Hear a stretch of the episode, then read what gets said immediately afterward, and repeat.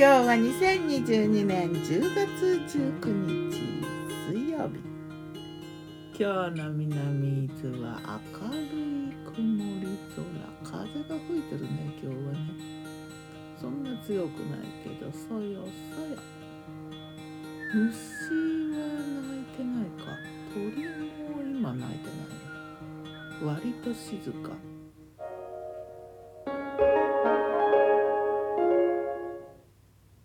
昨日の我が家のメニュー。昨日我がメニュー。じゃん昨日のお昼はね。うんとね蒸し鶏的な。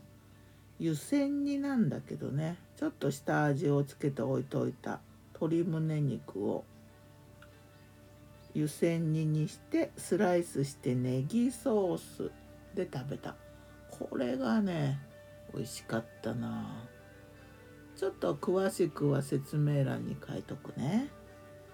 それからね青菜炒め。うん小松菜を炒めるやつだな。それから柿柿。柿のサラダ、うん、サラダといってもねヨーグルトでまあ限りなくデザート的。柿をきび砂糖じゃないわ。なんだ。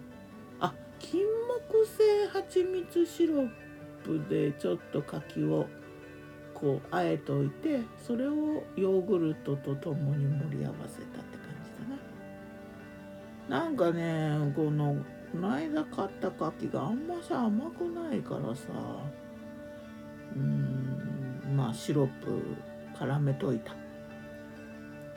そして里芋の味噌汁。豚肉とかも入れてね。ちょっと豚汁的な。で新米ご飯。これはねいただき物の新潟の新米らしいな。毎年もらうんだけど美味しく食べています。ありがとうございます。そんな感じ。夜はね焼きそば。うん焼きそばはね焼きそばって売ってるやつの麺とソースと。でそこになんか前の日の残りのねあのサンドイッチの中のささみチーズカツとかを刻んで具に入れた、うん、適当にいろいろ入れたけど美味しくできた。あとはおにぎり。お昼のご飯炊いたご飯の残りでね塩おにぎりシンプルに。お米美味しいからね冷めても美味しいね。そんな感じ。さて魔女の考察。魔女子。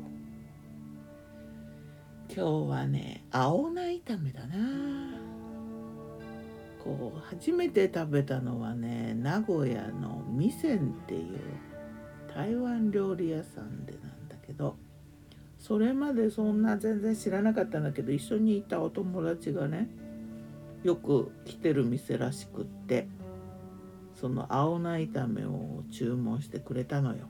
で一緒に食べたんだけどまあ美味しいことこの青菜を炒めただけのものがなぜこんなに美味しいか。と思うぐらい美味しくてね。それ以来店に行くと必ず注文するメニューだな。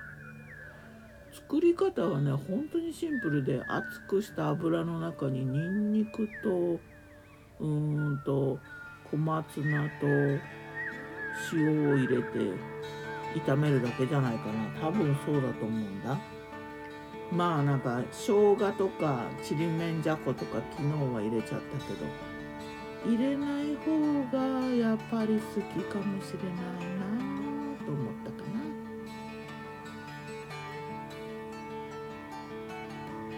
ではまた。今日も美味しく健やかに。うんまた店の青菜炒め食べたいな。近いうち行けるかなギターは藤井声はよったんでした。またね